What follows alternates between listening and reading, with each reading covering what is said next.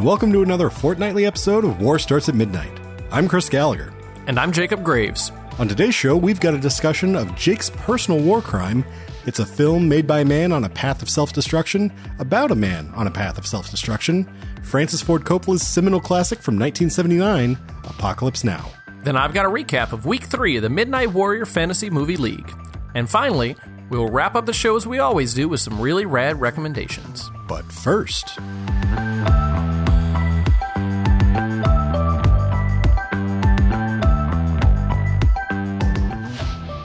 So, Chris, I don't know if you were as excited as I was to review this movie, but there was just something that spoke to my soul when you said you wanted to review that movie where the group of outsiders ventured deep into the jungle to find the large mythical beast. Yeah, I don't know if I would call Marlon Brando a mythical beast. I mean, yeah, I guess he did put on like 80 pounds. Uh, what, what, what, wait, what? what? Brando?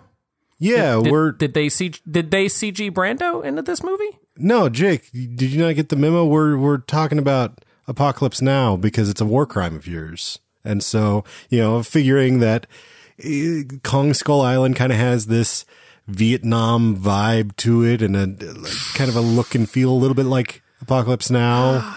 Uh, did, did, Okay, so full disclosure, I've n- never seen Apocalypse Now, including this minute as we're recording. I have not seen Apocalypse Oh Now. no. um. well, do you want to? I've got an idea, Jake. Do you want to Okay. see if maybe you know enough about it to just review it anyway? Uh, well, I did. I did get a film studies degree, Mm-hmm.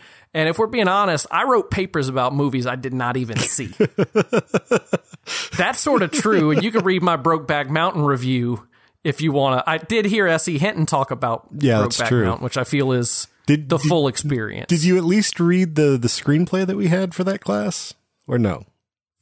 for for what? For for Brokeback Mountain, we had we Brokeback had the Mountain? screenplay. Yeah, I, I I barely cracked a book in film. you were I read I read anything by Walter Murch and nothing else. okay. Good, good. Then let's let's start here. Um, tell me what you do know about Apocalypse Now. Okay, so I, I this is this is some some some truth right here. Uh, I decided I wanted to watch Apocalypse Now, but before I could do that, I needed to read Hearts of Darkness, and this is when I was probably a freshman. So I picked up Hearts of Darkness and I read half of it, and I never finished it. So I never watched Apocalypse Now because I never finished Hearts of Darkness. Jake, Heart of Darkness is a short story. It's like seventy pages. Um, I wasn't a very dedicated reader. I think I established this earlier. Unless it was Walter Murch, right. Unless it was Walter Murch. When I I flipped back to the cover, Murch didn't write the book, so I just threw it in the trash. Okay.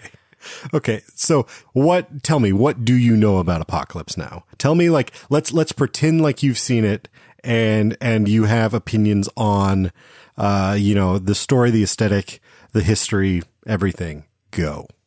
Uh, so the first thing, the first thing I think is the liberal use of napalm in a majority of this film Throughout it. Is a very, very strong metaphor Mm-hmm. for the heat of the Vietnam War. Right. Okay. That's interesting. Yes, and and I I know that there was also some documentary footage of soldiers surfing on bombs. Doc. Oh, I, I assume it's like some Slim Pickens type stuff going on. Yeah, I did. Where they rode the bombs and like surfed on bombs. that you know, I was actually unaware of that fact, but that makes a whole lot of sense now that you bring it up. Yeah, it, I mean, obviously it was actors, but they were trying to recreate like a like a ver- verite aesthetic right there Right. by surfing on bombs. Right. You know, it's interesting you bring up the verite aesthetic. Tell me a little bit about the initial, because this is a movie that, you know, they tried to make it and then it fell through and they tried to make it and fell through. Tell me a little bit about the, the initial attempt, you know, who, who was going to direct it and how he was going to do it.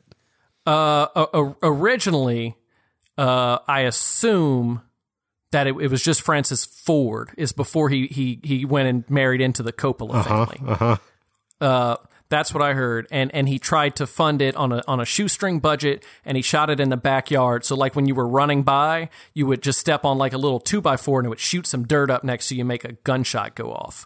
That's what it would look like, Right. On, on like a sixteen millimeter camera. Right. But then he married into the Coppola family because he was researching for The Godfather.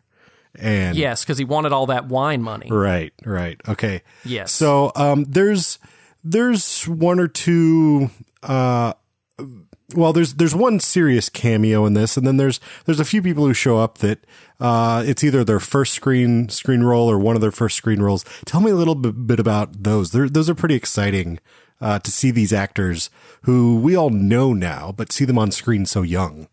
Um, so I know that a baby Joseph Gordon-Levitt shows up.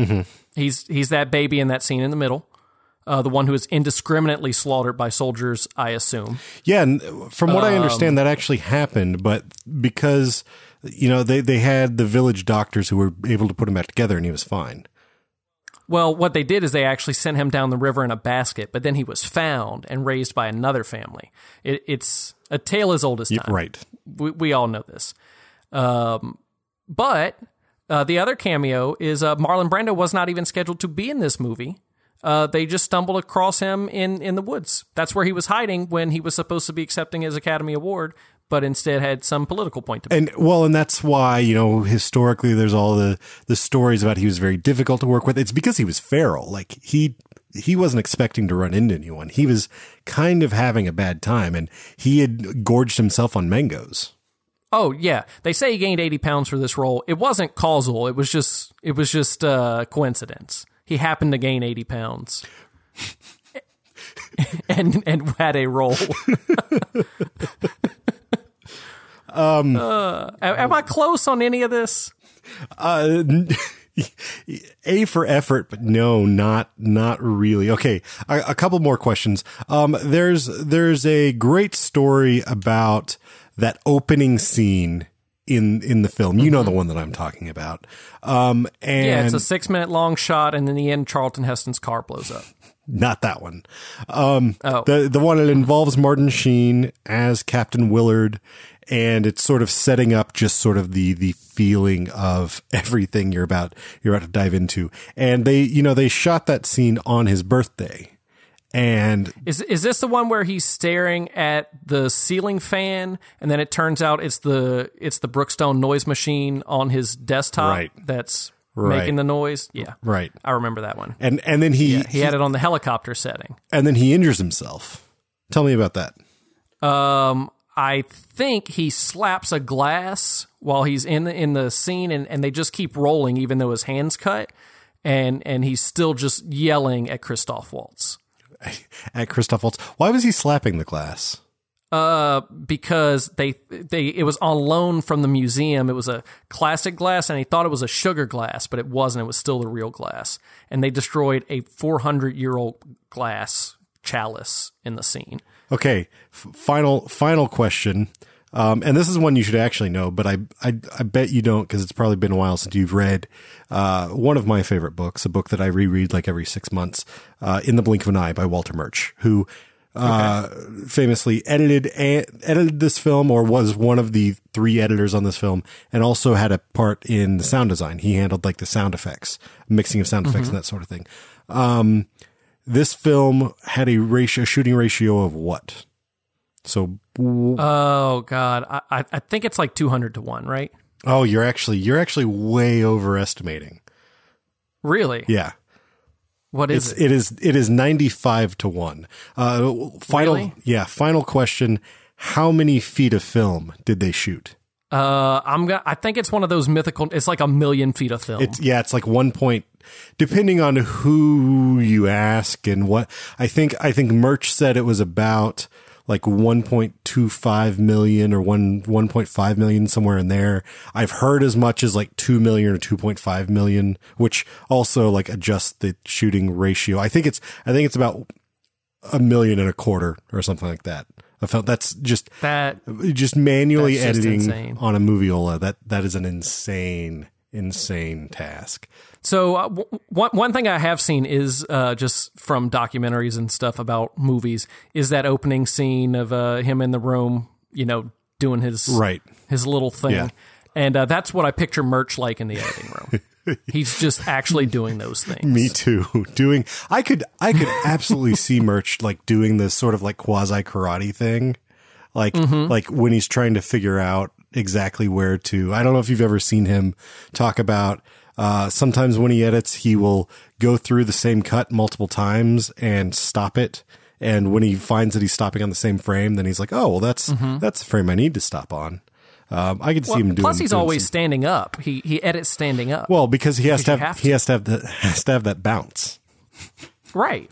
So he's doing karate. Okay, Jake. To to say that he's never done karate would be a lie. Uh, probably, probably so. Um, okay, Jake. So I hate to tell you this, but you have failed the Apocalypse Now quiz. So I. So what do I need to do? Um, I think I think what we need to do is we need to take a break. Um, I will perhaps. I I've got this whole hyperbolic time chamber thing. I'm going to play a clip from Apocalypse Now, and then in that time you will be able to watch it.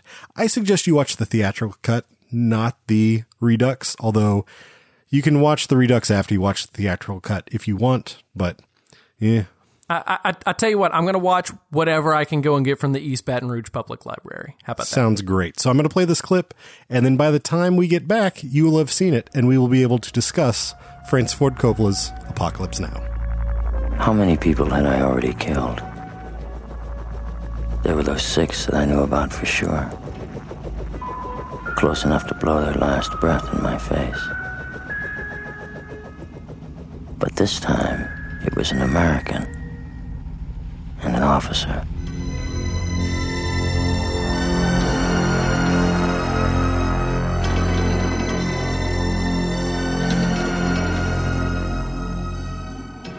That wasn't supposed to make any difference to me, but it did.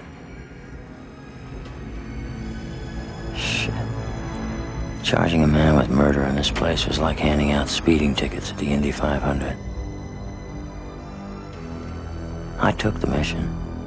What the hell else was I gonna do? But I really didn't know what I'd do when I found him. Every so often, we like to own up to our cinematic sins on the show by discussing a seminal film from the past that one of us has somehow overlooked. These reviews are shamefully dubbed our war crimes.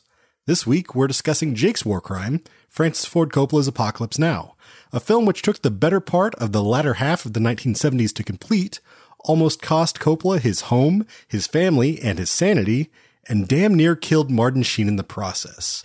The production of this film was just littered with problems from the beginning, from uh, Martin Sheen having a heart attack on set to uh, monsoons delaying uh, delaying filming to other delays in, in filming to uh, Marlon Brando showing up 85 pounds overweight and not having read the script or the source material the script is based on um, all sorts of all sorts of stuff. Even the the Filipino Air Force, which was aiding the production in providing the Huey helicopters that you see uh, in the film, the the Air Cavalry. Um, from time to time, they would just you know have to up and leave because they were actually fighting rebels in the uh, in the jungles as they were as they were filming. Look, if you think this sounds unbelievable, go read the IMDb trivia for yourself.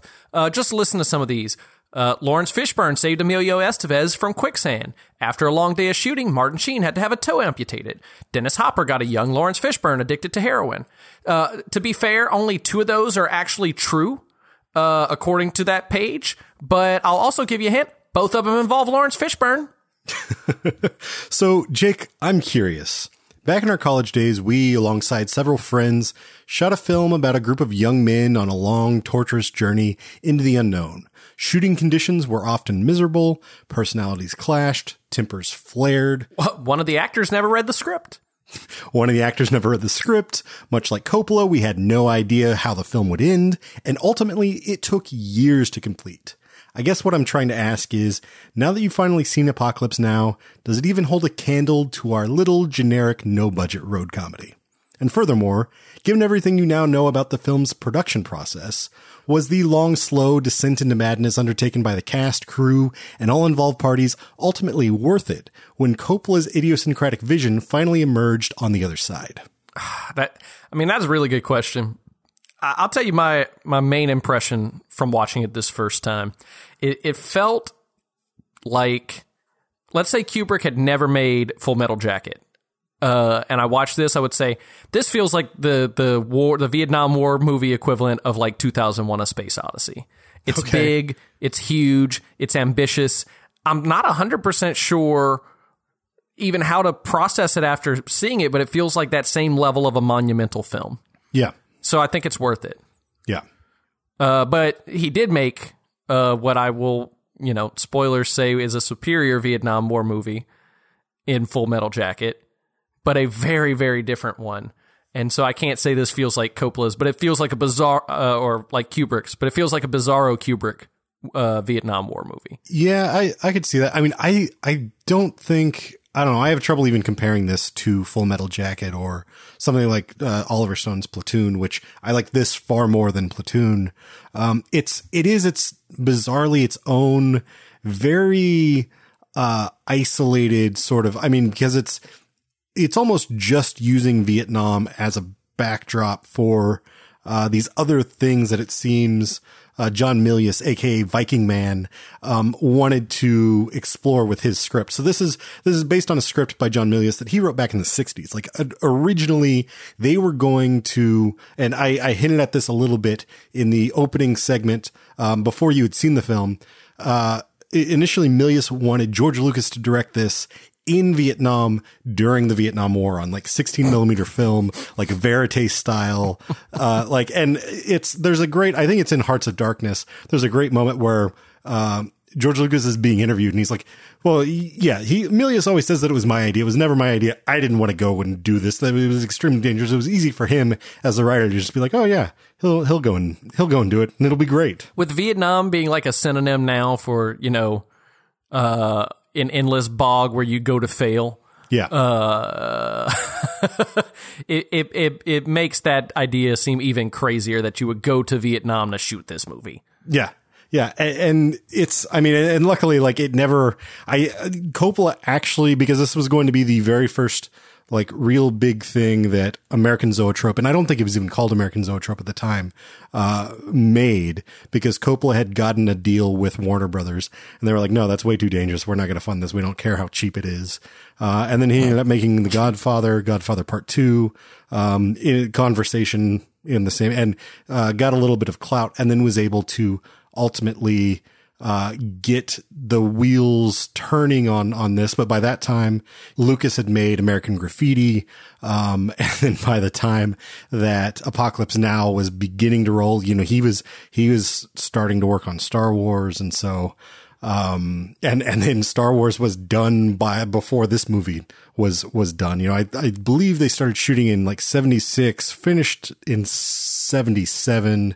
Um, by the by the time this film comes out in '79, Star Wars has has been out, has been a success, you know, all of that. So Lucas was not in the picture by the time it actually came into into being, and he was he was already sort of the hotshot director.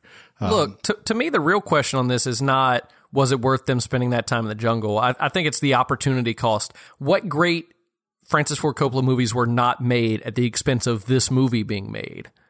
Did we miss out on masterpieces or is this the masterpiece that he needed to make next? See, I'm I guess I'm of two sort of minds on this in that I while I see what you're saying, I do think this is this is the type of film like I don't know if this film could have made, been made 5 years later. Like it feels like the type of film that only could have been made by a a young director who had a lot of power but um, was still also willing to take extremely sort of dangerous risks at times. You know, he ultimately like ends up mortgaging his uh, uh, his vineyard and and uh, putting his his home on the line. Where if the film doesn't get completed, you know, like when when Martin Sheen had the, the heart attack, part of the problem was that he was afraid that if uh, financial backers found out that he had had a heart attack, they would pull out, and then he would be uh, he'd be left with uh, his house repossessed and, and no movie, and it would be just a giant disaster. Look, it would have been all right. He could have waited 25 years and filled in with Emilio Estevez. They look identical. Uh, you do know about like his his brother. I forget his name now. Uh, Martin Sheen's brother did a lot of fill in as like just shooting him from the back and shooting him from because they had like five or six. Isn't it weeks. like Joe Estevez or something Yeah, like that? yeah. But yeah. Um, Yeah. a- and it's okay, but into like the the other thing is I I I do agree with you in like maybe maybe he also wouldn't have been broken as a because I feel like Do you think he was broken after? I I think he he was a little bit. I mean he not to say that he never made a good movie again, but uh, The Outsiders. I know that, that that's what I'm saying. I'm Yeah. not to say that he never made, made made a good movie again, but I wonder if it hadn't been such a like crazy roller coaster if he would have had a little more longevity. I mean, maybe not because he was always very interested in doing this sort of like, um, th- I mean, this almost seems like the fetishistic, uh, uh, wet dream of Coppola to do it all himself. You know, he, he's almost like big budget John Cassavetes in a way. Th- This feels like you, you know how the 70s was like a whole bunch of film students finally got the camera and the money and the clout because they were the only ones who could make stuff that worked. Well, This because very- because Banks bought the studios and didn't know how anything worked, and they were just like, "Oh, these guys seem to know what's going on." Yeah, and they were making money, so they let them. But this definitely seems like an idea like that. We're gonna go over there. We're gonna shoot it. It's gonna be on the river. We're go- it's not gonna. Yeah, like, yeah, Like they said, it was gonna take six weeks, which I kind of get it when you watch it.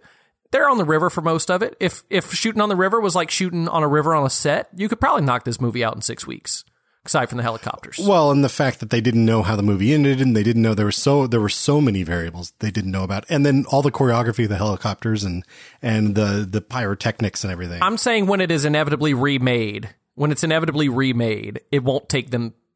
What was it? Four and a half decades to finish it. it was, I think, it was what fifteen week or fifteen months, something like oh that. God. I know, I know. Fishburne, he was fourteen when they started. He had his fifteenth and sixteenth birthday um, when, like, over the course of shooting. That is that is insane. And he had to stay around that long. I, I, I Yeah, guess I mean, you don't know how the movie's going to end. I I know they took I they took some time off when they had the monsoon and like some sets got destroyed and and whatnot. And there is actually there's a moment in um in the film where they sort of uh just they're shooting with um he's basically embracing you know the the conditions then there's there's also stuff in like redux uh the really unnecessary most of redux is really unnecessary um but the really unnecessary moment where they they meet back up with the the playboy bunnies um i think that was shot around the same the same time Um, that just feels like we're going to be here for 16 months burning money. Let's get the crew back together with these Playboy bunnies. maybe i don't get them know. back over here. Keep the morale of the men up. but I uh, here's I guess here's my thing is the ultimately I feel like especially if I divorce myself from like knowing everything about the production of this this film, I think it is a near perfect masterpiece. Um, I, I really is, do just it in, is really, really good. in in execution of vision, and that's partially why I don't really care for the Redux. Um, I did like when I was younger, I thought the Redux was great because it was. I guess it was still, you know, when I was, I probably saw it for the first time in high school. You know, it was still when I was like, oh man, I watch all the like deleted scenes from movies. Like, I can't believe they they cut this out. And Hey, now, do you still watch deleted scenes from movies? on occasion it i mean it has to be a movie that i'm really curious about like if i mean if there were a billion deleted scenes for uh for rules don't apply i'd watch them all yeah Oh, oh no! That that thing has to have a whole movie. They're gonna make like a wake up Ron Burgundy from Rules Don't what I was Apply. Man, that would be fantastic. No, when I was when I was like in high school, I was like, oh, you know, I I, I got the special edition. I'm watching all Yeah. the deleted scenes and all. Yeah. Now I don't. I just want to see what was put on screen, and that's I almost don't want to know any more about it. well and that's that that's the like that's the whole thing is because i i approach this movie from two completely divorced viewpoints. One is like okay does the movie work as as a movie without without bringing any of the metatextual stuff into it? And i think it does. I think it works really well. And and that's why i, I actually think redux kind of gets in its own way because everything that's added back in with the exception of like there's a little tag on the end of the uh uh Kilgore scene where they actually steal his surfboard and then like take off in the the PBR boat, which I think is kind of nice. Like it's fun. who it's not who, like necessary. like the um the v, the Viet Cong or somebody steal it? no, no, no, no. The the PBR crew, Laurence Fishburne and and, uh, Oh, and really? Martin Sheen. I think Martin Sheen's the one that. Yeah, I think I think Willard's the one that grabs it. Um and yeah they and then they he grabs it jumps in the PBR boat and they take off because it's it's basically like uh, um Viking man in describing sort of the the plot of it he's like you know Kilgore's sort of like the Cyclops and the Playboy bunnies are like the sirens and um and so it was sort of this Yeah, I get out- that. outsmarting the the Cyclops if you will I am I am an eternal lover of road films. I think you know Yeah. this. Uh, road films are maybe my favorite genre. They can go anywhere. I love how they almost reboot themselves within the movie. Yeah. sometimes multiple times. Um, this was a I I I honestly can't believe I, I had never seen it. Like I know why I haven't seen it, but still, That's exactly why we're discussing it right now, though, because it's Yeah. like it's one of those where you, you know I just I could not I could not believe that you hadn't much like Alien and Aliens could not believe you hadn't seen this movie, um, and so took the cheap opportunity to say, oh well, Kong Skull Island, Hunter's not here to force us to watch it, but it sort of seems like it looks like it's doing an Apocalypse Now thing, sort of. So let's just let's roll with that. look, Chris, I just sat down and watched this until the opening credits showed. so I accidentally saw the whole thing. It's pretty good. It's not, but uh, I, I I read on um, IMDb, which I also do not know is true, that in order to copyright a movie, you have to have the, the title in it somewhere, and that's why they put it. Yeah, I feel like they could have put it just like literally at the end and just said like apocalypse now in tiny letters at the bottom.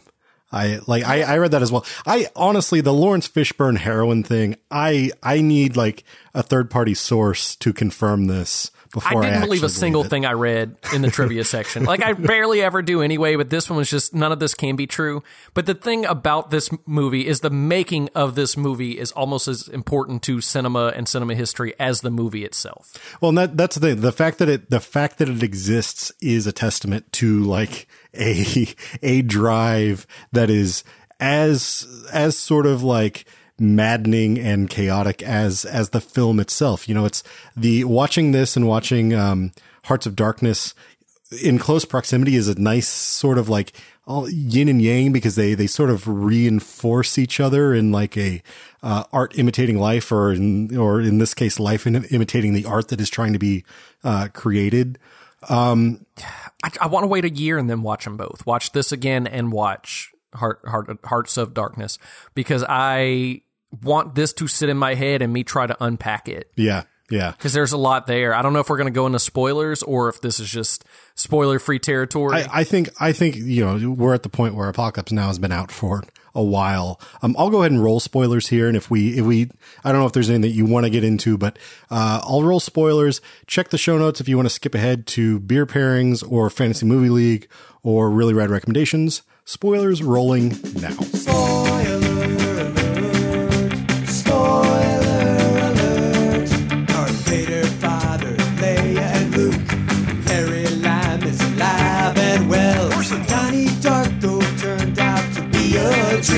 Or did it, or didn't it? I don't know. Spoiler alert. Here come the spoilers alert.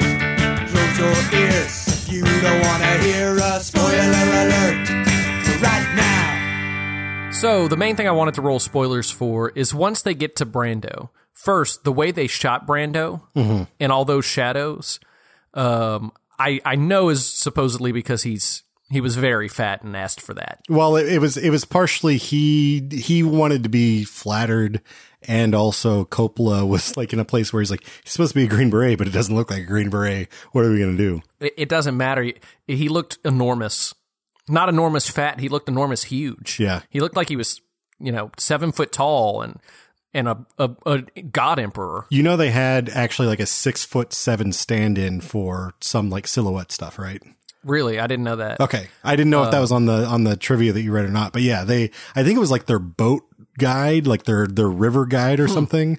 Um, yeah, they used him because he had I think he had a bald head or they shaved his head, and so anytime you see like a wide, um, they're using him, and then they go and shoot low, and I mean a lot of this I think is also credit to I mean and just the visuals of the film throughout. Uh, the credit has to go to cinematographer uh, Vittorio Storaro um, who before this he had shot The Conformist. I don't know if you've ever seen that, but uh, great little film. Actually has uh, a, a Miller's Crossing. I think uh, makes some some reference to it. Um, he also actually shot Reds and Dick Tracy with our beloved uh, Warren Beatty. Interesting. But Italian Italian cinematographer apparently like didn't really know English when he was hired and sort of learned it as uh, on set as as they went. Um, but he he does a great job just throughout in making everything from you know making you viscerally feel just the heat and humidity and the like claustrophobia of the weird claustrophobia of being out on the open water or the you know open river, but also uh, stuck in this little PBR boat with with these people you don't really know. There's no privacy, um, and then and then making you know, doing the best he can with what he had and making uh, Colonel Kurtz, Marlon Brando, look like he is this big, incredible, menacing Green Beret sort of guy. Yes, but it's it's the way he shot him and all those shadows that adds to how enigmatic his character is. Yeah. I know all all the the voiceover dialogue points towards it, but when you meet it, he lives up to every expectation created Well, and I think by his dossier. I, I think Brando also brings something to it once he finally decided that he wanted to act and wanted to be a part of it. Um, he brings something just very like unexpected, I guess, and odd, but like still disarming. And that's It's- that's really powerful. Well, you can tell he's going off the deep end, but but the way that the way that he shot, and then the way they shoot Willard after he kills uh, Kurtz, Yeah. They start shooting him the same way, and it's like he became he had to become he had to become Kurtz to kill Kurtz is almost Well, and he and he really does because one, he's he's sort of like lost his mind a bit, um, or or maybe maybe that's the he's maybe he had already lost his mind. He but he becomes empathetic towards like what Kurtz the deep end that Kurtz has gone off of. But then he also like absolutely takes Kurtz's place with these natives who like now because he's killed their god, he's become their god. Yes, and and and that speech from Kurtz about cutting all the arms off and that sort of dedication. If he had four divisions of men like that, he could win all that part. Yeah. Um, well, that's what Willard becomes. He he becomes that dedicated, dedicated enough to to just do that brutal killing. Yeah. It that was that was fantastic. That's what the whole movie was building to. Well, and and that's that's the thing where it's like ultimately, I I think if Marlon Brando wasn't in this, I think it probably would have been a dud. It would have been because everything relies on the ending being just as perfect as possible.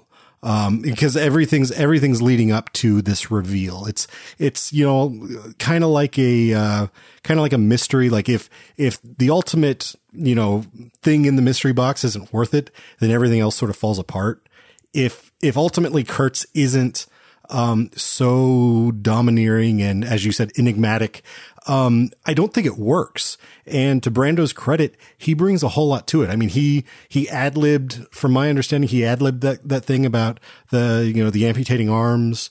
Um, he, one of my favorite lines, which I'm not going to be able to remember verbatim, but it's the line about, uh, your, your, uh, errand boy sent by the grocery store. Um, that was just straight out of, uh, to collect a bill. Yeah, yeah, that's just straight off the top of his head. Um, and, and it's that whole, he really made that character, sold that character perfectly. Look, here's here's the other thing that's really hard to do in film. They took the end of that movie and I saw it and it still feels like a mystery to me. And you Yeah. would have to tell me about repeat viewings, but the way they don't show much and he's just kind of talking like a crazy person, I feel like I need to see it again to try to solve the riddle because it wasn't a hundred percent. It was satisfying, but it wasn't a hundred percent solved for me. I mean, I think, I think the solution to the riddle is that there's not a solution. I mean, which, which he already knew. I think, I think Willard knew that. Um, he was already like sort of to a place where he had quote unquote reached a solution, which was basically, um, that there is no solution. I can't, I can't go back home and be with my family because I feel uncomfortable there. When I'm here, I'm just out of my mind. You know, it's sort of a, there, there is no, he's a man with no country. He is a man with no, um, Vietnam has destroyed him. And, and this is just like another chapter in that, which, uh, means everything and nothing, sort of. Well, and and Kurtz is channeling um, Colonel Hackworth, if you know who he is from the '70s, who apparently uh, fought in Vietnam and went in went on the news and said, you know, they're going to be in Saigon in four years, and Yeah. I think they got him to resign. But in in his books, he talks about, you know, to beat the VC, you have to be the VC. And is, is this the guy that actually assassinated some? I know, I know, like some of the facts of Kurtz actually happened. There was a, I don't think he assassinated anybody. I think Okay. he headed up a division, sort of like uh, like Kilgore did, a, a, a hel- helicopter division. okay. Wait, then Kil, because Kilgore is also based on a real guy. Uh, I, I saw echoes of Hackworth in both of those, but I, I did see a quote that said it was based off of Hackworth. The crew were mostly just kids. Rock and rollers with one foot in their graves. How old are you? 17. The machinist, the one they called Chef, was from New Orleans. He was wrapped too tight for Vietnam. Probably wrapped too tight for New Orleans. Lance on the forward 50s was a famous surfer from the beaches south of LA.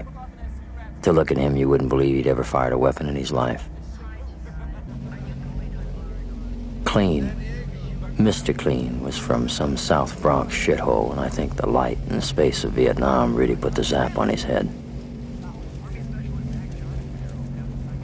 Then there was Phillips, the chief. It might have been my mission, but it sure as shit was the chief's boat. There's about two points where we can draw enough water to get into the Nung River. They're both hot, along the Charlie. Don't worry about it. Don't smoke. let's let's just real briefly. I, I'd like to talk a bit about performances. Um, I'll start with I, I alluded to this earlier. Um, love the little cameo of Harrison Ford here, and I don't know if you noticed he actually plays Colonel Lucas, which is a nod to George Lucas. And then the general that's there with him, he is General R. Corman. Roger Corman, Uh-huh. Yeah. um, which is a, a nod, a nod to Corman, um, who was actually in uh, uh, Godfather Part Two. I don't think we discussed this when we uh, did the war crimes review of that film, but uh, he's one of the senators in Godfather Part Two. And uh, G.D. Spradlin, who's great in this film, also played a senator in Godfather Part 2. He was Senator Pat Greery, also University of Oklahoma alum. Huh. And uh, this is this is the guy who plays the General Corman in in this. So Yes, that's yes. you know there's there's nice little uh nice little nods there. Um I love Dennis Hopper Hopper and his small like super Dennis Hoppery role here as this photojournalist who has 18 cameras and is totally out of his mind. So what was funny is from far away when they when I, I first saw him, I thought, "Oh, Harvey Keitel is in this," and then it was Dennis Hopper, which was much you know more appropriate for this role. And then I read later Harvey Keitel considered for uh, Willard's role. No, no, no, not considered. He this is a like Eric Stoltz thing. Like they actually Harvey Harvey Keitel is technically in this film as Willard. Um, it's when he first gets on the PBR and they're they're taking off and there's like uh, you know it's it's a it's a wide shot so you can't see any faces and they're kind of silhouetted.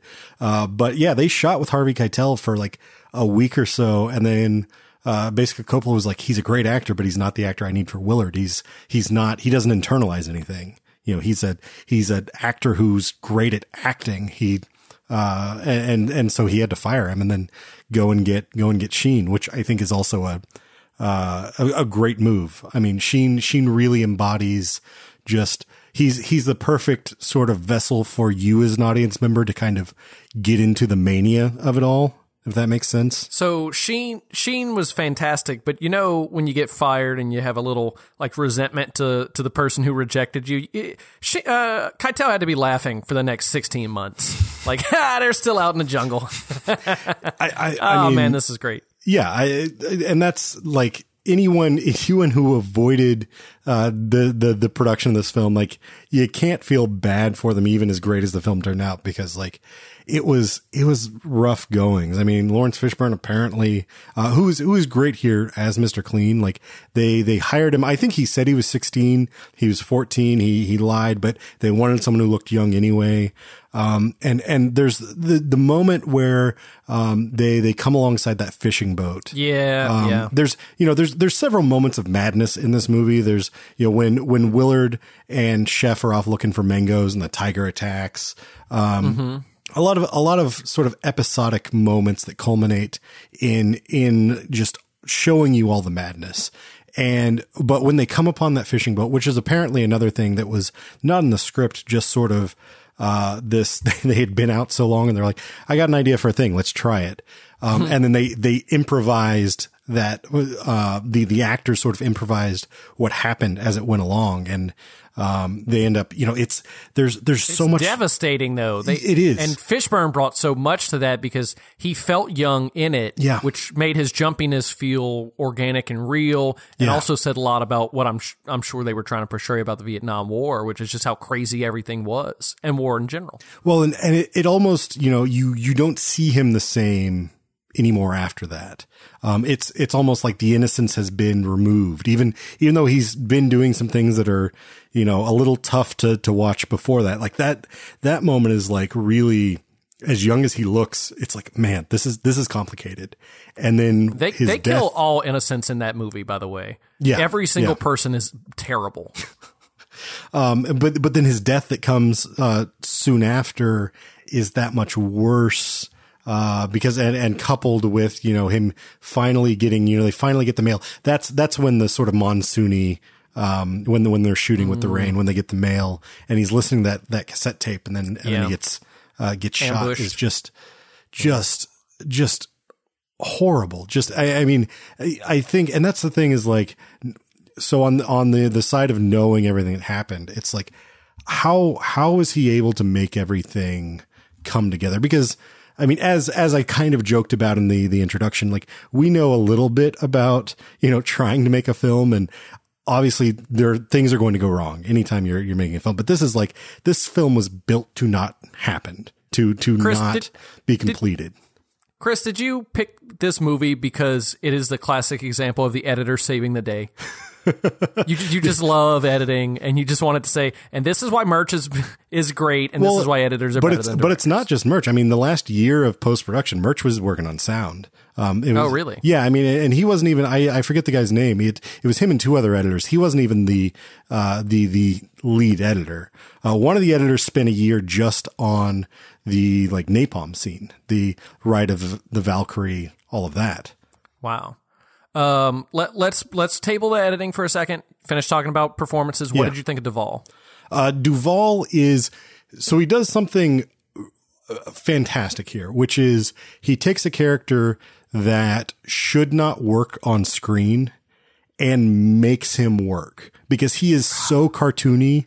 He is so like the only part that I feel is like uh, stretching a little too far is when the guy's got his guts in the in the pot lid and he's like any anyone who fights like this can drink out of my canteen and then someone takes his attention away and he there's this very cartoony like ah just just kidding moving on to the next thing that's the only place where i'm like That- it's a little too far That line apparently came that apparently that was like an a quote from an actual like war story. oh really huh Yeah, uh, the at least the any anybody who holds his guts in can Yeah, yeah. drink from my can- canteen. Well and that's that's not the thing that was cartoony it was the way that he he said it and then there is a there is an extremely comedic beat where Immediately get distracted. Yeah, he immediately gets Yeah. distracted and then says, "Oh, I don't care about this guy anymore. On to the next thing." That that was the only place where it was a little too much. Here's the thing I think about Kilgore. He and hear me out seemed like the American Colonel Blimp a little bit because he was rooted in wars that had been fought in the past. Mm-hmm. Um, he definitely seemed like he was treating it like World War II or hell, a Civil War. No, absolutely, absolutely. I mean, the the fact that he's that he's wearing the the Civil War cavalry hat. I mean, he's and and there's and there is something to that direct line from you know going from horses to uh to the the Hueys that that has a nice sort of uh romanticism for that character to it. Right, but his his style we we see that his style of the war isn't going to win that that isn't going to win anymore. You almost need to have Kurtz's Yeah. approach to war to win. We learn as it goes forward. Well, but Kurtz's approach isn't winning. It's it's something else completely. right, it, it's it's you you can't win unless you lose yourself completely. But but my point being Kilgore is portrayed in a way that still makes him this almost like a lovable romantic in a way Be- because he's cartoony and he's big, but he's still fighting this war from the past and just trying to push the world into his own worldview. Like, yes, I'm in a war, but but damn it, we're gonna surf, we're gonna ride in here like like men and take take this point. That's just not what the war was surf- anymore. But he was gonna make you fight. Um, Yeah. there's there's so many like uh, Milius even said, you know, I love the smell of napalm in the morning. He was like, I know that's the first thing that's going to get cut from the script because no one can, you know, it's it's just too goofy. And Duvall Duvall 100% sells it. I think Duvall's underappreciated in general. I know he's a great actor, but I, I feel like his name never comes up the way it should come up because Yeah. I've never seen him botch a role. No, absolutely not. And but the thing is that he's he's a he is a great sort of supporting guy. If that you know, he's he not to say that he can't play a leading man, but he is so good at like fleshing out the background. Yes, because he he's so committed. He's not. He's more than a character actor, without a doubt. But when he is just the the character actor, supporting actor, you feel like that whole world is real because he. I don't know how method he is, but it feels like he's bringing his entire past to every role. Yeah. Well, it, Martin Sheen in an interview on the uh, the Blu-ray disc talks about how um, you know, he was like when they when they went through that whole you know landing on the, the beach to uh, do the napalm and the surfing and everything. Um, he was just straight up like they land the helicopter and he gets out and he goes into he goes into he's in character already and gets on the beach and he's giving orders and like you know not concerned with oh god there's 50 helicopters flying around and I could get my head chopped off he's just he's just in it, It- uh, there's 50 helicopters around, and we're on apocalypse now. So if my head did cut off, get cut off, it would just be part of the story. it would end up in the film ultimately it, it would end up in the yeah. Uh, a lot of people don't know this, but Duvall's head severed and reattached during shooting. only set them back two weeks that's that's why he has the yellow bandana around his neck so you can't Mm-hmm. see the scars yeah, that would that would make sense. Uh, wh- what? So what? So what did you think of the score? Um, and and how much are you a fan of circus music? wait you by score you mean soundtrack Uh, by score, I mean soundtrack, and by soundtrack, I mean that one door song and and that Wagner's. Well, because I think I think the sound, and this is this is probably me kissing Murch's ass a little bit, but I think the sound is one of the most important parts of this film. Um, the and it's it's a meshing of a whole bunch of stuff, and so the the Doors and the Wagner that's directly from Milius. That was in the script initially. Um, that's Oh, wow. that's another thing that I, I found amazing in sort of doing some research is like because I knew Coppola was doing rewrites, you know, on on the day of and that sort of thing. So I imagined like he kind of took over, but a lot of the memorable parts were already there 10 years before they started shooting, um, which is remarkable. Um, but the, uh, the doors, I, you know, I just, I don't quite get the doors. Nothing against them. I just, it's, they're not Yeah. like, I'm never, I, am never going to I think it's that I never smoked pot. I've never smoked pot, therefore I can't appreciate the don't- Doors. I don't I don't know if it's that.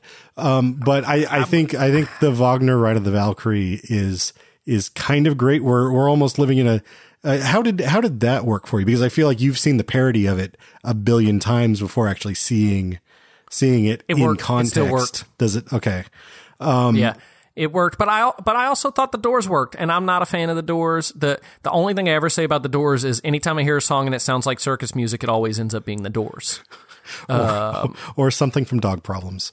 Um, but but but I thought it really worked here because that is what I associate with that time period. yeah. That is what I I feel like that kind of insanity that the Doors have worked here.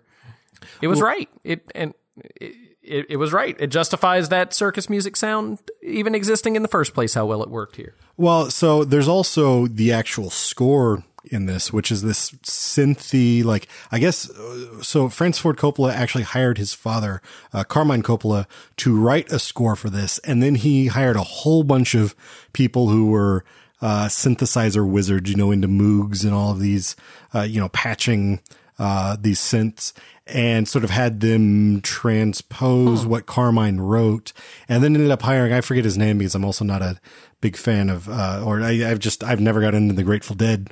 Um, maybe once again to your like never, never taken illicit drugs. Um, but, uh, hired their percussionist to do a whole bunch of like, basically from my understanding, and I think this is in, uh, Hearts of Darkness, they just like set up the the entire film, played it from start to finish, and him and like 15 other percussionists just like improv did a whole bunch of stuff. And then some of it ended up in the film. Um, so there's there is like I think the thing that works with with the doors and with the weird synthy because the synthy thing like it shouldn't work, but it works sort of in the same way that the have you have you seen any of the Knick No, I haven't. uh, Cliff Martinez, who you know he's been doing Nicolas Winding Refn's soundtracks lately. You know, Drive, Neon Demon, um, the one with the hands that I can't remember. Um, uh, he he did the score for for the Knick, at least the first two seasons of the Knick, and it's this extremely electronic synthy sort of thing, and and you know it's a film that's set at the turn of the 20th century, uh, but it it sort of works. It it sort of fits because it's it's this weird unknown um, and and the music gives that that almost alien vibe. And I I feel like there's something about the the unnaturalness of the music, the the score in this um, that that aids sort of in the same way that that Martinez is, does in in the Knick. Um, and then and then the doors on top of that, the you know you call them carnival music or circus music, Circus, circus. um, it, it, it sort of that also like what is what is this whole war but like a chaotic circus. I mean, when when they show up at the bridge and uh, and Willard is trying to find commanding officer, and the guy's like, "What? He's not you?"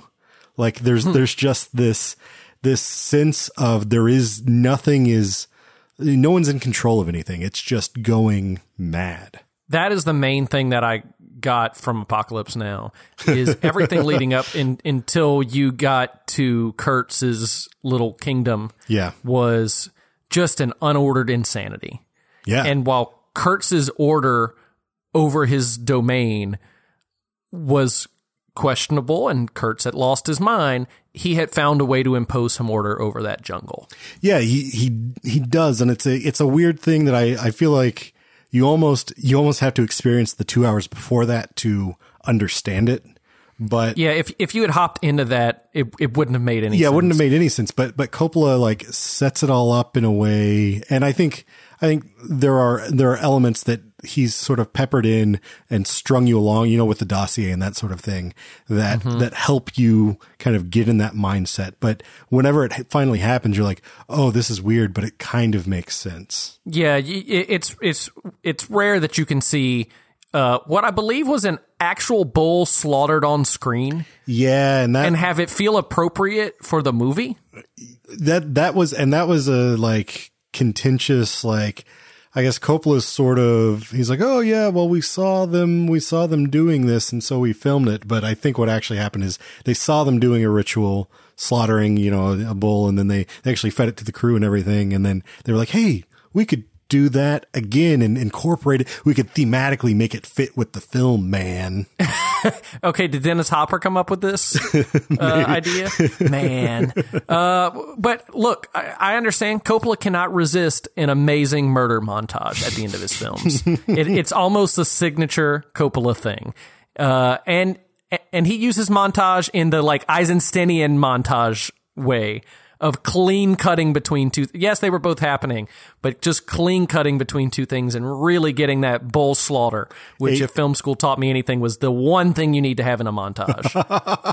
a slaughter of bulls. Are you talking about Strike right now? Yes. Oh gosh, I haven't thought about that since freshman year. No, that's not true. But it's it's been a like I, I think about freshman year of college every time it comes up. Um, no, maybe maybe though that's what was missing from like The Outsiders and Jack is there wasn't a good murder montage. Yes, J- Jack needed to be cross cut with bulls being slaughtered at the end. but no, it does. It really does. You know, it it mirrors the uh, the first communion. It uh, mirrors the. I'm forgetting the actual moment in. Um, and I we we talked about it even in in the last. It, I'm, I'm Where he blanking. offs uh, Fredo and Yeah, um, yeah. Um, there, you know, was not- he that that's almost his his touchstone signature of the '70s. Um, you don't, I don't think you have Mm-hmm. anything quite like that in in the conversation, but that's a very like very small myopic film. So it's it you know it's not it, it's not existing on that same scale. So I, I'd like to close on this to kind of like come back to the loop of the, you know, talking about the metatextual side of like just because ultimately I am still baffled that this movie works as well as it does, that it exists. Like, did you know that the, so all the voiceover that Willard has throughout, which, you know, I, I know voiceover can be a somewhat hot issue about like, oh, well, it's kind of lazy or it's, um, I think it works really well here. I don't know, know how, how you feel about it. I, I th- not only did I think it worked well, I thought this played like a noir road film for a little bit. Hmm. Um, Just in the fact that, or almost like a noir in the way that Blade Runner is. Like he's tracking this guy down, he's learning about him, but all the voiceover played the right way. Yeah. And the the thing I found really interesting about it was the tense. Uh, most most of it was said in the past tense when I kind of expected it to be like internal monologue, but it was clearly like him reflecting on it Yeah. later. It, it was really interesting how it how it played in there. So are you going to recommend Sunset Boulevard?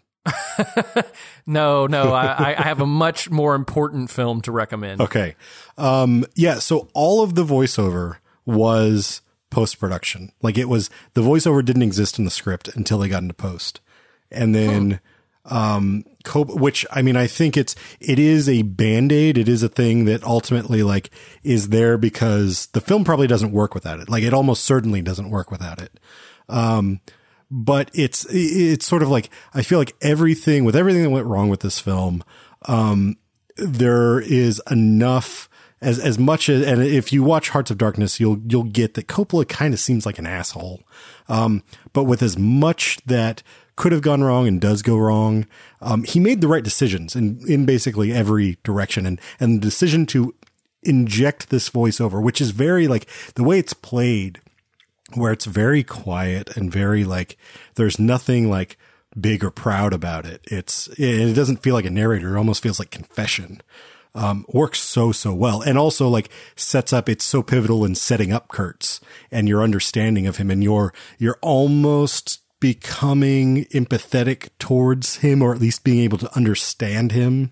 Um, it's it's near perfect. Well, and it's a story about Willard becoming able to empathize with Kurtz or Yeah. uh, coming to a place where he can pass a judgment on Kurtz. Well, and that's that's a good point. You need you kind of need that to get into Willard's head to understand the decisions that he makes. right. You have to become Willard through that internal monologue to be able to go through that change that Willard goes through Yeah. of see- seeing what Kurtz is and making a decision. Yeah. Well, and there's there's so many like nice little little lines there where he's you know he's talking about the the number of men that he's sure he's killed and or when whenever he's describing the the guys in the PBR boat and he's talking about Chef and he's like a little too high strung for Vietnam. Hell, he's probably too high strung for New Orleans also. So you know says he's from New Orleans and um that's just Rock sort and of rollers with one foot in the grave. Yeah, there's there's just something to like like it, it's depressing but poetic in the way that he approaches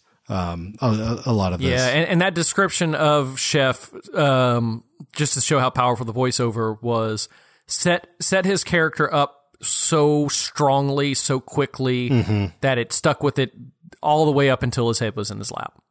Like that, that was it. It was a really good line that that almost earwormed into your head. How well that was written. Spoilers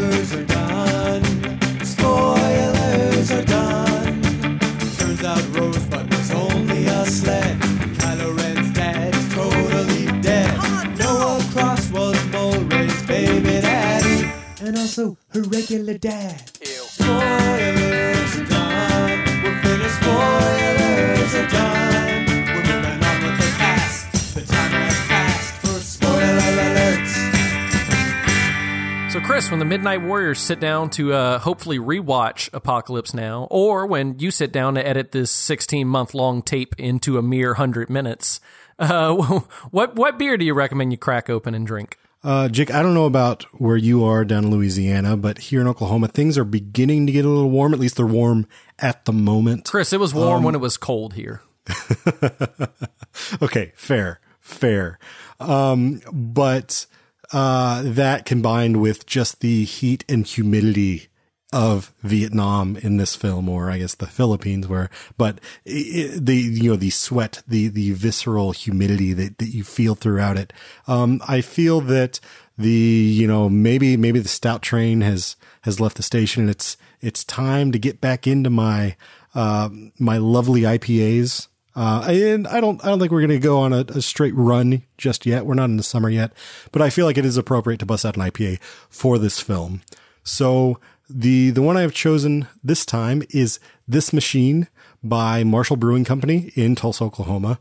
It is a Belgian IPA, uh, clocking in at 7.8% and an IBU of 65. So it's not extremely bitter, but it is like if you are bitter adverse, hops adverse. Uh, probably not a beer for you. Um, it's but this is this is one of my favorite IPAs and one of my actually probably my favorite from Marshall Brewing Company. Um, it it pours a nice, beautiful amber with a, a thick white head. Um, it's got this great uh, kind of funky Belgian yeast. If you're you know if you're familiar with the, the Belgian style, like a, a quad or that sort of thing, there there is a specific yeast profile that this this has to it. And then the hops, while they're not like the the most bitter, they are extremely like sharp and vibrant, and they have a nice grapefruity um, uh, sort of nose and flavor to them. Um, a, a perfect beer for a a hot, steamy day. Um, and, and so that's why, like, I, I think it would be perfect to, you know, how they, they say that no, no film sold more Coca-Colas than, uh, Lawrence of Arabia. Um, I, I think this had to be close, uh, just in the, you know, like I get, I get thirsty. I get, I, I feel like my brow needs to be wiped watching Apocalypse Now. That's funny. I, I I watched it and I thought it looks like home with mountains.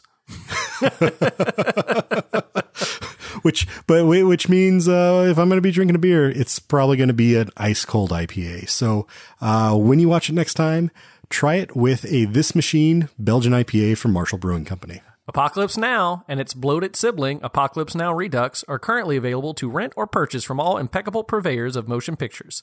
If you've seen it, tell us your thoughts at hello at warstartsatmidnight.com. Or if email isn't your thing, we'd still love to hear from you. Ring the red phone and leave us a voicemail at 484 424 6362. That's 484 4 Cinema. Stick around. We'll be back after the break with my recap of week three of the Midnight Warrior Fantasy Movie League spring season. To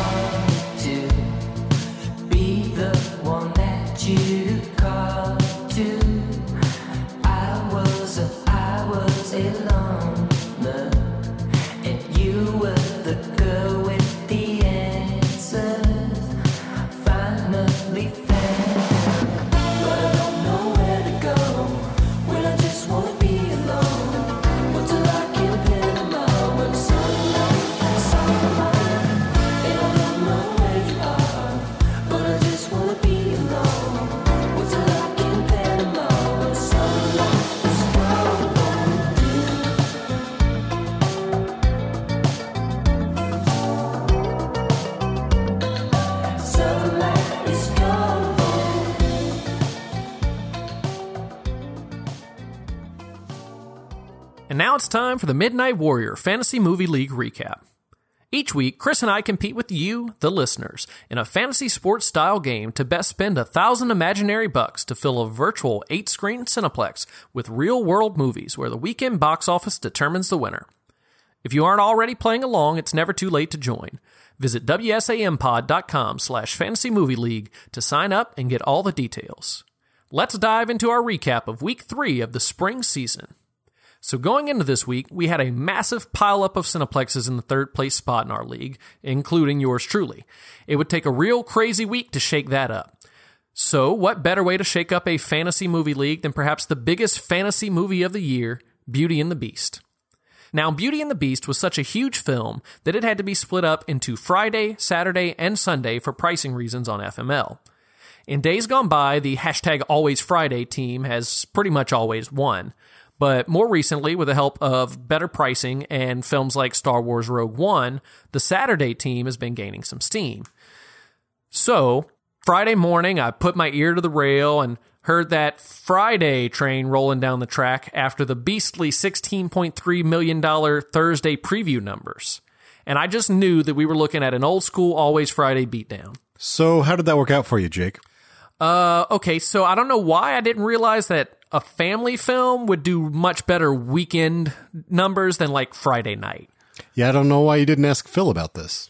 Uh, I think Phil pretty much got it right, but my Yeah. problem, my problem was, uh, I thought the you know fanboys and fangirls would be getting out nice and early to see it. So you were banking on the millennials seeing it, not the families so much. Yes, I, I everybody I know who is excited about it is in that twenty five to thirty five year old huge fangirl demographic. Gotcha. And I thought that's who was going to get it. It had something like a thousand screenings were uh, sold out, which is one of the record numbers from either Fandango or wherever they collect those data. Yeah, I saw that headline.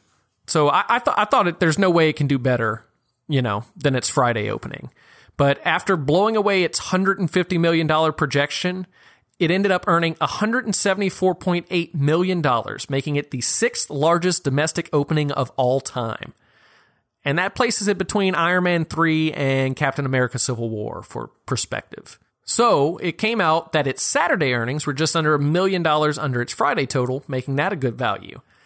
But even that couldn't top the value you get by playing a load of Sunday screens. So in this case, two Sunday screens, one screen of Logan, and five screens of the Belko experiment would net you the $144 million you needed to get that perfect Cineplex. But nobody in our league saw that coming.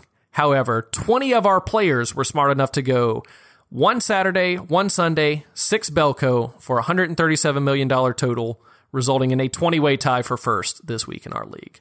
Hey, Jake, Yeah. remember that fight we had on Hangouts about Belko? Uh, yeah, yeah, yeah. I remember a little bit, a little bit about that. How, how many Belkos were in the Perfect Cineplex this week? Huh? Uh, uh, I, I don't, I don't know. I, I wasn't paying much attention. What did I say early? Was it like five? I don't know. It was it was a lot of them. Yeah, yeah, it was five of them. But uh, is is that a movie you're excited to see? I actually would like to see Belko Experiment. Is it because you love Big Head and you can't get enough of him? Oh yeah, I forgot Big Head's in that. Yeah, That's that's even more reason to see it. No, it it looks fun. fun. Fun is people's heads exploding. I, I, uh, I, it, you know, it's a Blumhouse movie. It's an Orion movie. Orion hasn't had a movie in a long time. Um, I think I think it looks fun. Okay, well, I mean, I didn't check the reviews on Rotten Tomatoes, but I, I could be convinced to see it. I mean, if it's if it comes to streaming in you know six months down the road, I uh, I'm definitely gonna watch it.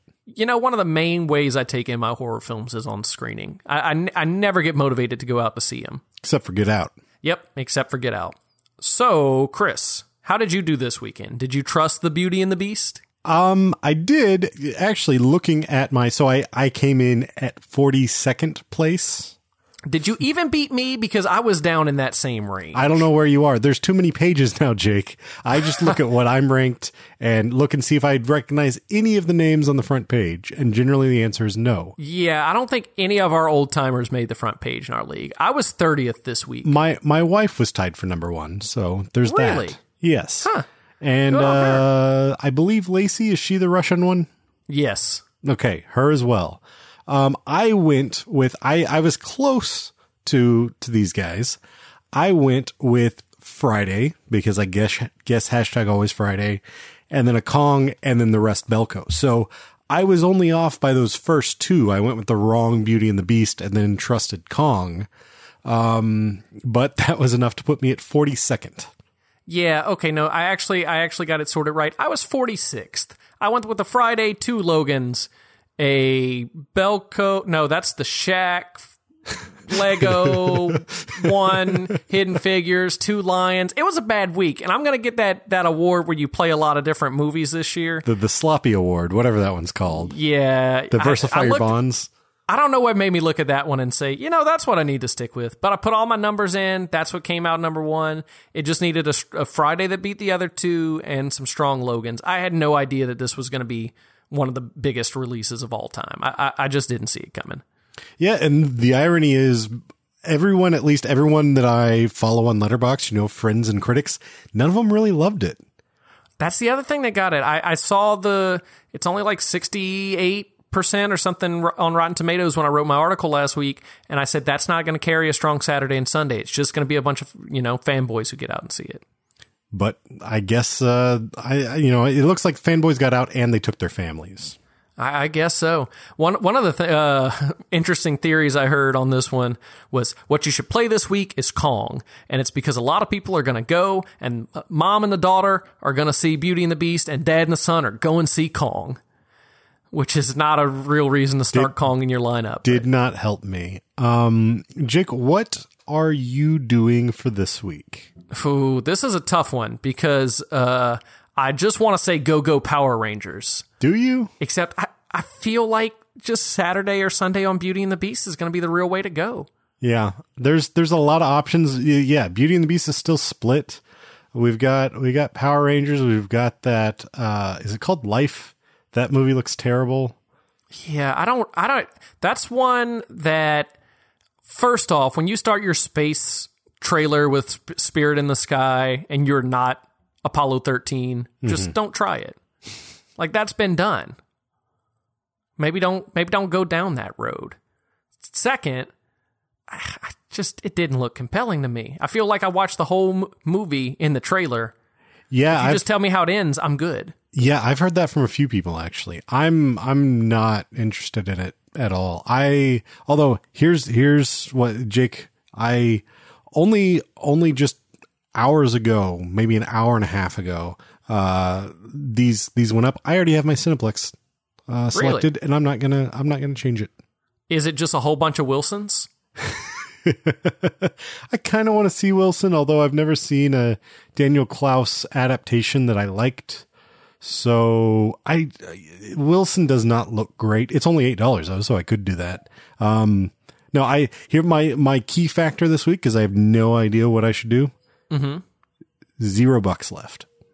Oh, I know you like your zero bucks. So that's that's that's where I am, and that's why I'm staying with it. I'm I, I know I'm going to lose this this season, so it doesn't even matter. So I'm just gonna I'm just gonna try to find that zero buck Cineplex every week. So on on movies that uh, you won't be screening and also you won't be watching, what are you thinking of chips? Chips. I've got two chips in my in my lineup. Do you really? Yeah, because it fit. Uh, and it got, I've you got- to zero dollars. Yeah, I've got what I've got right now is I've got Power Rangers, Beauty and the Beast Sunday, Chips, Chips, The Shack, which I can't believe that movie's even still on here. Belko Experiment, Belko Experiment, and ending it out with Wilson. So did you know that Chips is going to have Vincent D'Onofrio in it? I did not. Did you know that Kristen Bell was in it? I know that no one is in this. Did you know that Maya Rudolph is in it? No. I feel I feel like you don't know enough about this movie. I don't know anything about this movie. I saw one trailer and it looked awful. I assume Erik Estrada makes a cameo. I I mean, he has to, I guess. I will tell you this: it's rated R, and and the tagline is "Chip happens." Oh boy. Um so this will actually be interesting. I didn't realize it was rated R. So this could be an interesting precursor to what happens with Baywatch. Although Chips doesn't have the rock in it, right? Chips does not have the rock. Look, if Okay. if, if the Rock was starring in Chips, I might be interested. Do you know the the name of the guy who's starring in it?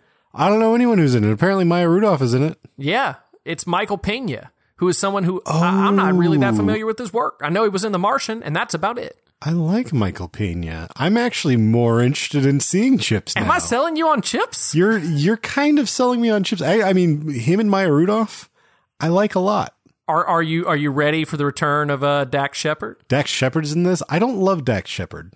He's fine, but like he does, he's not itchy. But uh, there's there's never been a moment where I was like, oh, thank goodness Dax Shepard was in this.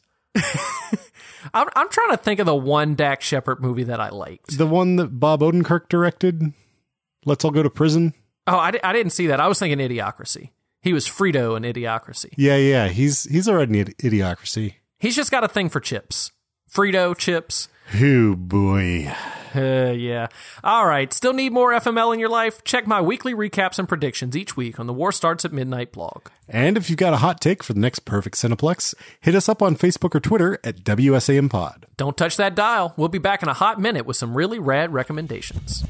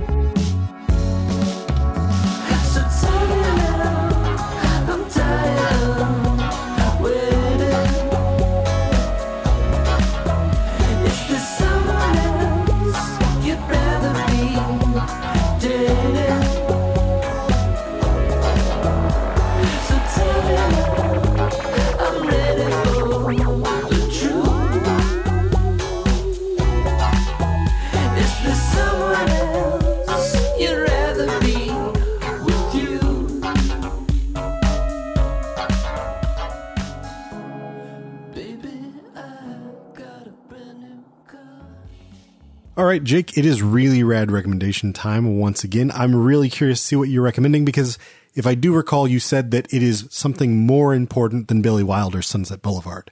And I assume it's also a Descent into Madness. So what do you got? Uh, well, initially, I was going to recommend a movie called Tomorrow, starring Robert Duvall.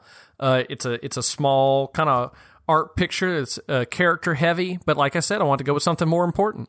okay. So I went with um, Nick Castle. Are you familiar with his work, Nick Castle's? I, I, not off the top of my head. well, no, but not I, by name. Then I don't know if you've seen this this film that he directed. Uh, it's called Major Payne.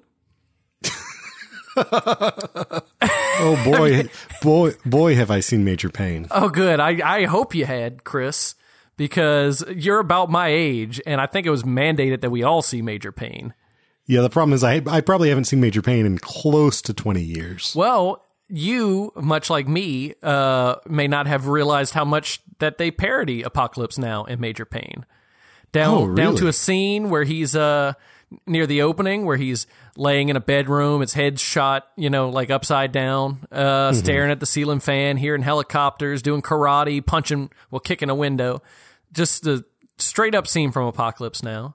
Are there like 18 layers dissolving over each other? Uh, I, I don't, I don't remember. Uh, okay.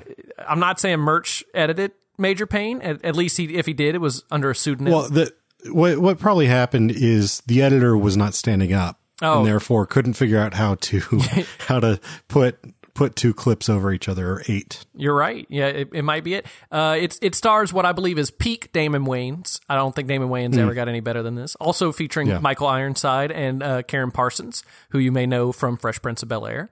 Oh yeah, Michael Ironside is in this. I totally forgot about that. Oh Yeah. my gosh, I need to see this movie again. I, I probably haven't watched it in a couple years, but it's one that uh, that, that I only haven't watched because I don't have cable anymore. I would watch this Yeah. movie every time it came on on cable. I I've seen the opening like three times and the middle part like a hundred times and the ending like twice. So it, it's one of those that that I I just I can't stop once I put it on. It's hilarious. It gets it's a the best performance from Damon, Damon Wayans, and uh, he also uses some Apocalypse Now terminology in there when uh, he he shoots a monster in the closet, and uh, he says that he uh, terminates it with extreme prejudice. okay. Which which when he said it in this movie in, in Apocalypse Now, I was like, I know I know that phrase. Where's that phrase from? it's from the many many times that I have watched Major Payne. Wow. Where where can one see Major Payne other than Hollywood Video? Oh, uh, War Starts at Midnight, brought to you by Hollywood Video. I, I think that's the best place you're going to find it is Hollywood Video. But if you really want to, you could pay to rent it on YouTube, iTunes, or Amazon Video, or you know, probably like check your DVD cabinet. It might just be in there. I'm sure there's copies of this movie floating around everywhere. It's it's probably there's probably VHS tapes still at any used uh, media store in the world. Look, uh, the the '90s were not necessarily the best time for cinema, so someone has to be an advocate for it. I'm I'm gonna I'm gonna continue to recommend old '90s movies that you haven't seen in 20 years. Uh, it's not gonna be art movies. It's gonna be Major Payne, and you're gonna watch them, and you're gonna go, "Why? Why did you make me watch this, Jake?" And I'm gonna say because it was good. It was good then, and it's good now. You know, I, I will I will say you have piqued my interest, and I didn't think that was possible because I, I felt that my major pain days had passed. Uh, you know, once I got out of elementary school, and I never needed to look back. But maybe if I if I catch this somewhere where I can watch it for free, I will give it another whirl. Chris, this is what you don't realize. You have a kid now. Everything you're gonna have to watch everything again. And all those movies you watched as kids, as a kid, you're gonna force your kid to sit down and watch them as well. Yeah, that that second part's going to happen. The the other part, I don't know. Like I'm going to be stuck watching monster trucks. Maybe, but you might be able to get away with like, uh, but I got Fraggle Rock. You want to watch Fraggle Rock? Yeah, ET ET's going to be a big a big push, big big push. Yeah, I, I wish. Like I, I saw ET. I remember seeing ET, and I was probably five the last time I saw it. Does that qualify as a war crime? So we can rewatch it. Yes. Yes. Yes. Although we already did ET versus Jaws, so you'll just have to watch it and then listen to that episode and then call in at 484-424-6362 and tell us who was right. All right, I'm. I'm. There was a difference of opinion on. E- uh, I'll listen to the episode. Chris, do you have any recommendations for us? I do. And I, I will just say there there was a bit of a heated argument towards the end of the ET review. I'll just say that. Did you, did Um, you think that the, the Reese's were itchy? No, nothing was itchy. Um, so I've got a bit of a double feature that is I tried, I really tried to avoid this. Um, but ultimately I couldn't, partially because I know you haven't seen either of these films and I think they are essential viewing. Um, so the first, the main course is Fitzcarraldo. Werner Herzog's film Fitzcarraldo from 1982, a few years after Apocalypse Now, um, but not his first Madness on the River film, actually. Um, um, also, he, he made earlier, um, I think like 1972, he made Aguirre of the Wrath of God, um, which is equally bizarre and crazy. And he stole, that's the film that he stole the camera from like the German Cinema Society for or whatever. Um, that I, I don't know if you ever like heard the quote where he says, basically justifies it by saying like, I needed to make films and I needed the equipment. So I had to steal it. I think that's justified. It's not theft. I needed it. Um, I can't believe I didn't take the opportunity to do a Werner Herzog voice there. But Fitzcarraldo, it is a uh, classic sort of. This is this is my favorite Herzog film. Um, it's you know a, a amazing how much sort of parallels Apocalypse Now as far as it's uh it's a film about um, a lot of time spent on a river, this time in the Amazon, and this guy on this sort of maddening journey. Uh, Klaus Kinski, his uh, longtime collaborator, I think they, they worked on five or six films together, uh, plays the titular Fitzcarraldo here.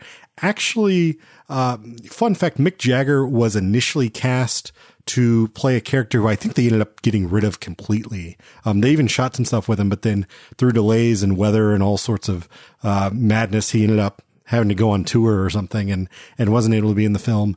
Um, but basically, he plays this this pretty insane guy who wants to build an opera house in the middle of the jungle uh, off the Amazon. And the way the way that he decides he's going to do this is by becoming an aristocratic rubber baron by acquiring this land uh, that that no one else has, no one else wants because it's impossible to get to. And then he figures, well, I'll just take this boat up this tributary and then hire these or have these enslaved indigenous people pull my boat over a mountain, put it down on the other side, and then get to my get to my rubber trees. Just to be clear, this is not a documentary, correct? Well, you, I'll, I'll get to that. Um, here's here's the thing: Werner Herzog to make this film hired and kind of poorly paid indigenous people to actually pull a boat over. It's not quite a mountain, but a, a very large hill. Did Um, they think he was his god emperor? I don't know what like I mean he it, it was a it was a wage you know they were they were able to but it was you know basically paying them like a dollar a day or something. Um pennies essentially.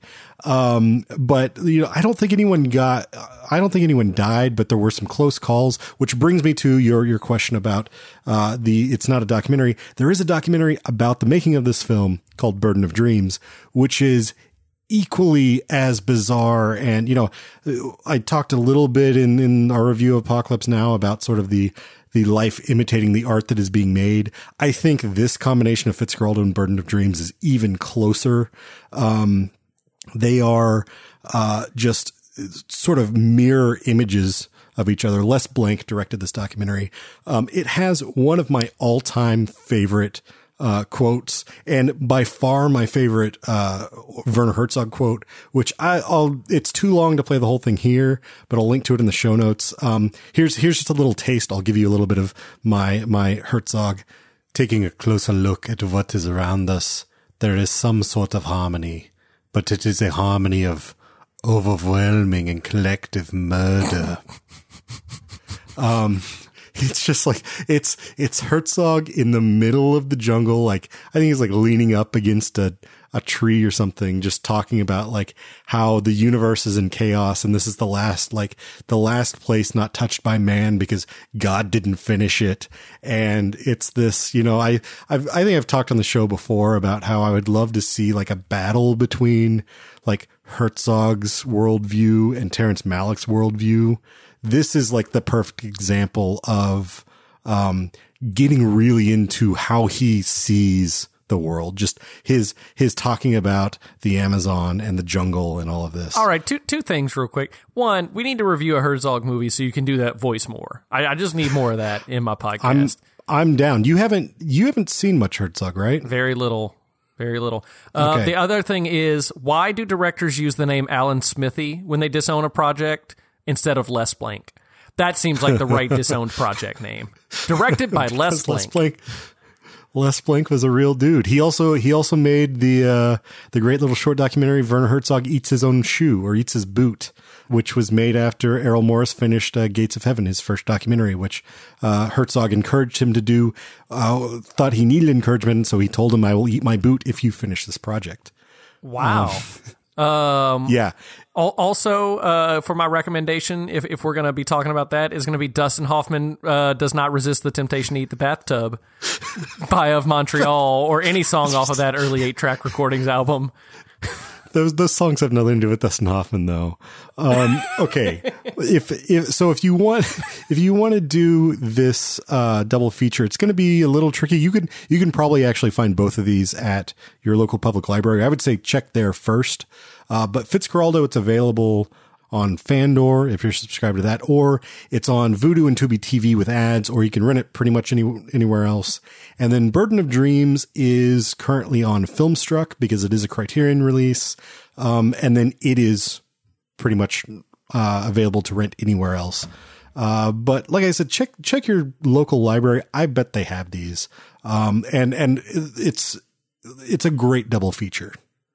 It's it's like almost the ultimate special features, the the feature length special features of the making of Fitzcarraldo with with Burden of Dreams. All right. I, I, I'll, uh, it, it, should that come before I rewatch Apocalypse Now with Heart of Darkness or after?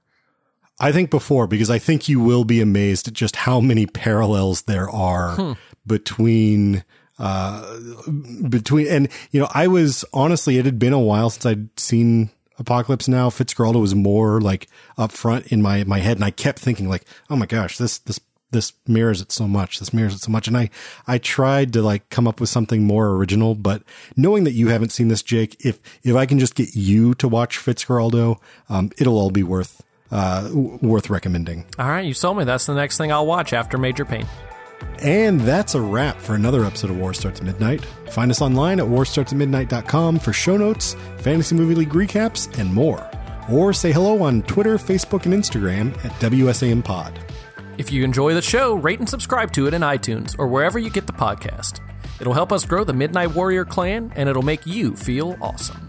On the other hand, if you're the trolling type who simply hate listening through these credits, go ahead and tell us everything we got wrong at hello at warstartsatmidnight.com. Or if you're a narcissist, you can leave us a voicemail and see if we play it. Just ring that bright red telephone at 484 424 6362. The War Starts at Midnight theme song was produced by Justin Streck. The Spoiler Alert theme song is by The Taylor Machine. Check them out at facebook.com slash The Taylor Machine. And shout out to Sports for the featured music on this week's show. Find out more at sportsbandok.com. Martin Scorsese's latest film Silence is currently available on most digital platforms and will be out on Blu ray next Tuesday, March 28th. Join us in another fortnight when Hunter Cates drops by the War Bunker to discuss Silence, plus a full blown retrospective of Martin Scorsese's long and distinguished career. Thanks for listening, folks. Not with a bang, but with a whimper. And with a whimper, I'm splitting Jack.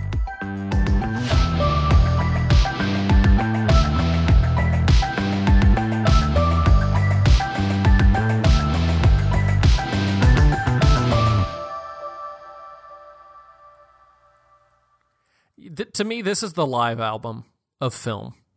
Like, you know, how some bands make really good albums and some bands have a really good live album, and you're like, yeah, they missed some notes here and there, and Yeah. but, but they jammed for a long time, and it was like life changing there in the middle. It, it's the live album of cinema.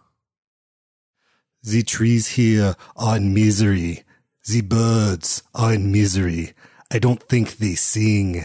They are screeching in pain.